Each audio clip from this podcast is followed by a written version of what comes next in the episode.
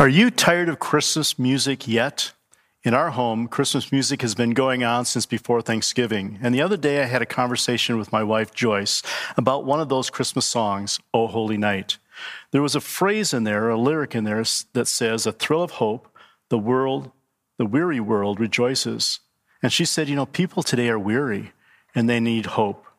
And from that conversation, I began looking at this song a little closer and discovered that the, that the gospel is encapsulated in four different phrases in this song. And I want to take a look at those four different phrases this morning. But before I do, I want to tell you the story of the author and how this song came to be. The author lived in a small town in France in the 1800s. His family was in the winemaking business, and uh, he was trained to be able to make wine and also make wine barrels.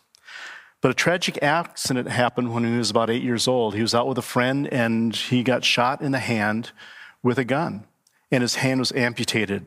And as a result, his wine barrel making days were over. Later, he became, or later, he went to college and graduated with a degree in literature. He practiced law for a while, but also developed a desire to write poetry. Eventually, he moved back to, to his hometown in France and returned to the family business. The local priest one day came up and asked him if he would consider writing a poem for the Christmas Eve service. Now, he had not been attending church very regularly and all but had abandoned his faith, but he agreed to write this poem. And that poem was read that Christmas Eve in their small little church. A few years later, he had a friend that was a composer, and he asked this friend to write the music for his poem. And this Christmas song has been sung ever since as O Holy Night. It was written by Placide Cappeau.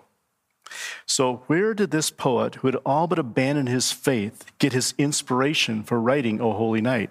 Well, it wasn't from his childhood memories of growing up in the church and all the sermons that the priest had preached.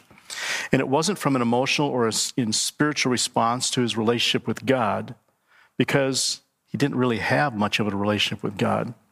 He got his inspiration from the book of Luke. When he was asked to write this poem, he decided he'd better reread the Christmas story in the book of Luke. So he read that account and then penned the words to this poem. Here's a side note this is a reminder to us that we need to read and study Scripture. Truth about God comes directly from God in His own words. Scripture, theology, doctrine, beliefs have got to be grounded in where is it written? Even though Placide, uh, Placide was not a faithful follower of Jesus, God's truth from His Word shines through in His lyrics. So let's take a look at those four phrases. The first one that I want to look at today is It's the night of our dear Savior's birth. Placide is setting the scene for this poem, introducing the gospel taken directly from Luke. And these are familiar words, especially at this time of year, but let them let me read them for you one more time. Luke chapter 2 verses 4 through 7 say this. So Joseph also went up from the town of Nazareth in Galilee to Judea, to Bethlehem, the town of David, because he belonged to the house and the line of David. He went there to register with Mary, who was pledged to be married to him and, and was expecting a child. While they were there, the time came for the baby to be born, and she gave birth to her firstborn, a son. She wrapped him in cloths and placed him in a manger because there was no guest room available for them. The culmination of hundreds of years of anticipation. The Messiah had finally arrived. This is the first Advent, and Advent means the arrival of an important person, the first arrival of Jesus, the Messiah, on earth. God set this event in motion way back in the Garden of Eden. The prophets had been uh, predicting this event for generations. The Savior of the world that would change everything was finally here. The next line long lay the world in sin and error pining. This line explains the need for our Savior. Jesus had come to rescue us from sin, the sin that we couldn't take care of on our own. Pining is a word that we don't use anymore today. The pining means craving, desiring, or obsession. So it could read this way Long lay the world in sin and error craving, or sin and error desiring, or obsession with sin and error. Mankind, since the Garden of Eden, has been under bondage of sin and error, and we've liked it. We've craved it. We've desired it. We've obsessed over it. Let me give you a couple examples. Let me just give you a couple words. One is money. We think money will make us happy, so we crave it. We desire it. We obsess over it. But we know from our own experience, we know from God's word, that it will never meet the deepest longings of our hearts. It's an error. Let me give you another word sex, especially sex outside of marriage. We call that love. A lot of people in our culture today are making love. We call it normal. We call it no big deal. But God in His Word says it is sin. These are sin and error that we crave, we long, we obsess over, we desire. Let's look at how Scripture des- describes our human condition. In Romans 3:23, it says, "For all have sinned and fall short of the glory of God." Everyone is born a sinner. We are not born inherently good or inherently neutral. We are born sinners. You might say, well, I think people are born good or at least neutral, and I think it's the choices they make that make them either good or bad. Romans 5:12 puts it this way: Therefore, just as sin entered the world through one man, and death through sin, and in the same way death came to all people because all have sinned. God created the world with no sin and no death. Sin entered the world because of the choice of one man who we know as Adam. What was Adam's sin that caused this sin, this sin problem? It was a sin of disobedience. Romans 5:19 says, "For just as through the disobedience of this one man, the many were made sinners." Let's take a closer look at Genesis, the account of Adam's disobedience. Genesis 2 16 to 17 says, And the Lord God commanded the man, You are free to eat from any tree in the garden, but you must not eat from the tree of the knowledge of good and evil, for when you eat from it, you will certainly die. In the next chapter, we see God coming to Adam and Eve after they've eat of, eaten of that fruit. Genesis 3 11 to 13 says, And he said, Have you eaten from the tree that I commanded you not to eat from? The man said, Hey, the woman put, you put here with me, she gave me some fruit, and I ate it. And the Lord said to the woman, What is this you've done? And the woman said, Well, the serpent deceived me, and I ate. The blame game started. God had specifically told Adam, before Eve was ever created, not to eat from that tree. He warned him of the consequences, the consequence of death. Adam's disobedience resulted in spiritual and physical death passed on to every generation since. Remember what Romans 5:19 said? For just as through the disobedience of one man the many were made sinners. Ever since that first act of disobedience, mankind has been obsessed with sin and error. We don't want anybody telling us what to do, especially not God. I'm free to do whatever I want to do. I don't need anyone else telling me what to do. We want to live out my truth. I love that phrase. I, here's my truth. This is your truth. That's somebody else's truth. But we don't want to believe in absolute truth. We, have, we form our own ideas of truth and reject God's idea of truth. We've created God in our image to be what we want him to be. We are the rulers of our world, our little g God. We are the ruler of it, not God, Jehovah, the creator. But there's another part of the story that should act as a warning to us. Significant doctrinal error led to Adam's choice to disobey God. So, what is doctrine? Doctrine are our core beliefs, our non negotiable foundations for our faith, the framework of our faith. You know, the other day I was bored I was watching football on Sunday afternoon and I was bored, so I got out a puzzle. I haven't put a puzzle together in a, in a bunch of years, but I got out this puzzle and I separated all the pieces. I put all the edge pieces in one area, put the different colors in other, other areas, getting ready to put this puzzle together. And I started with the edge pieces, like many of us do, the framework of the puzzle, because that is what contains the rest of the puzzle. The framework defines the puzzle. The rest of the puzzle is completed in relationship to that framework. And doctrine is the very same way. They are our core doctrinal frameworks that are non negotiable to believers. So, what are some of the doctrines of the faith? Here's just a couple I'll mention. The doctrine of the nature and the character of God. Scripture tells us who God is, what his nature is, what his character is, core framework for our belief, non negotiable. The Bible is God's word and without error, core, foundational framework of our belief. What sin is, what the path to salvation is, what the gospel is, core, foundational framework for our belief. God's standards for holiness, what His holiness is, and His standard for us for holiness, core, foundational beliefs that are core to what we believe. Adam and Eve had core knowledge of God as well. They knew that God was good that He was holy.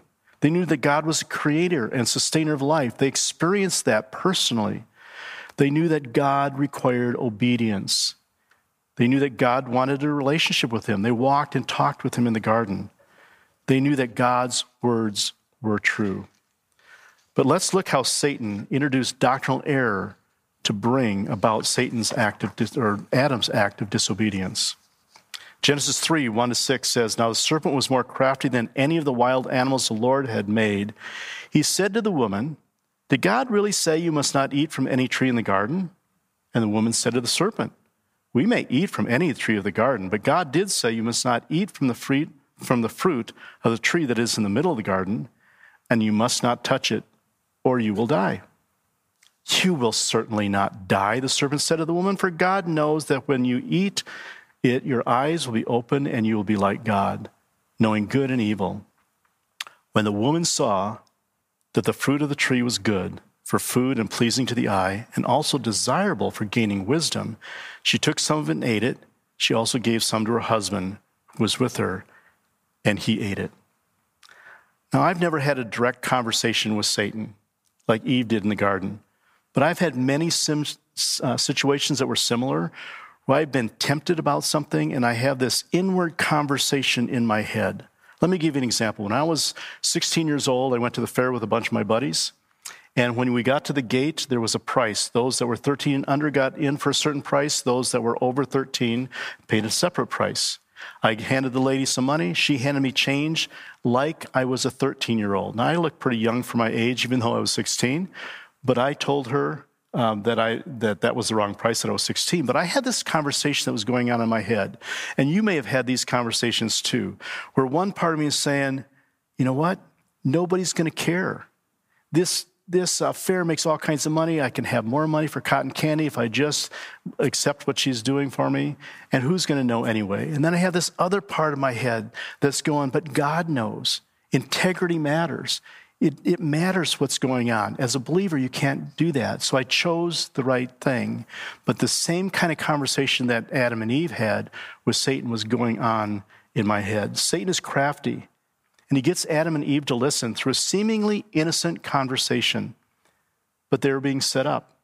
There are three statements that led to compromising their core beliefs. First one, Satan said, Did God really say that you can't eat from any tree in the garden? I mean, come on. Look, there's pears and peaches and apples, all kinds of good things to eat. Why would God be so mean and cruel to keep you from enjoying all these fruit trees? The error? God isn't good. He's cruel. He doesn't want you to be happy. God doesn't want you to experience the good things in life. It's the same doctrinal error that's around today. God is not a good God. That's wrong. God is good. Another statement that was made, this was made by Eve. No, he said we could eat from any tree, just not the one in the middle of the garden. Oh, and, and he said we couldn't touch it either or we'd die. The error, adding to Scripture, putting words into God's mouth. The Pharisees did this, and Jesus nailed them often through the New Testament. But it happens today too. Many of us have experienced this just in the last few months. We've experienced this through conversations with people. We've experienced this with social media. You can't be a real Christian unless you, and then fill in the blank, unless you vote for this particular person or this particular party, unless you believe this about gun control, unless you take this stand on racial reconciliation, unless you believe this about wearing a mask. We put words into God's mouth because God's word does not give us those special, specific things. The third thing Satan said, You're not going to die if you eat that fruit. In other words, God is lying to you. God doesn't want you to be like him with more knowledge and more wisdom. What's the doctrinal error? God is a liar. God's word is not true. God's word is invalid, full of errors, open to interpretation. Don't listen to God, believe in yourself. For generations, we've, we've craved these same errors and the same sin. Sin came into the world through disobedience and doctrinal errors. So, be in the word. Study and hold fast to the truths and the doctrines of Scripture. Know the framework of our faith and don't let error creep in. I've often told students when you go to heaven and you stand before God and He says, Why did you believe that particular thing? I don't want them to say, Because Brian said that, or that Pastor Trinity said that, or I read this in a great Christian book, or I saw this on the internet. I want them to say, Because this is what your word said. Be in the word. The next phrase, till he appears and the soul felt its worth. So here we have the gospel. The Savior has come. We have a sin problem that separates us from God, and we can't take care of it on our own.